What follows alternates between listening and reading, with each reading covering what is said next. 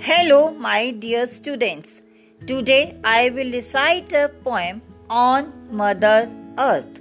The land is in a constant state of birth, giving life to all who live on earth.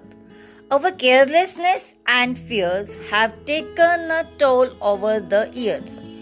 Her land is parched and scorched as man continues to light the torch.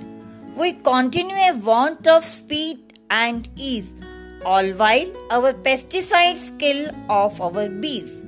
It's time to wake up and see Mother Earth's pain. Humanity's selfishness is becoming insane. Soon her cries will turn to gloom and man will cause its own doom.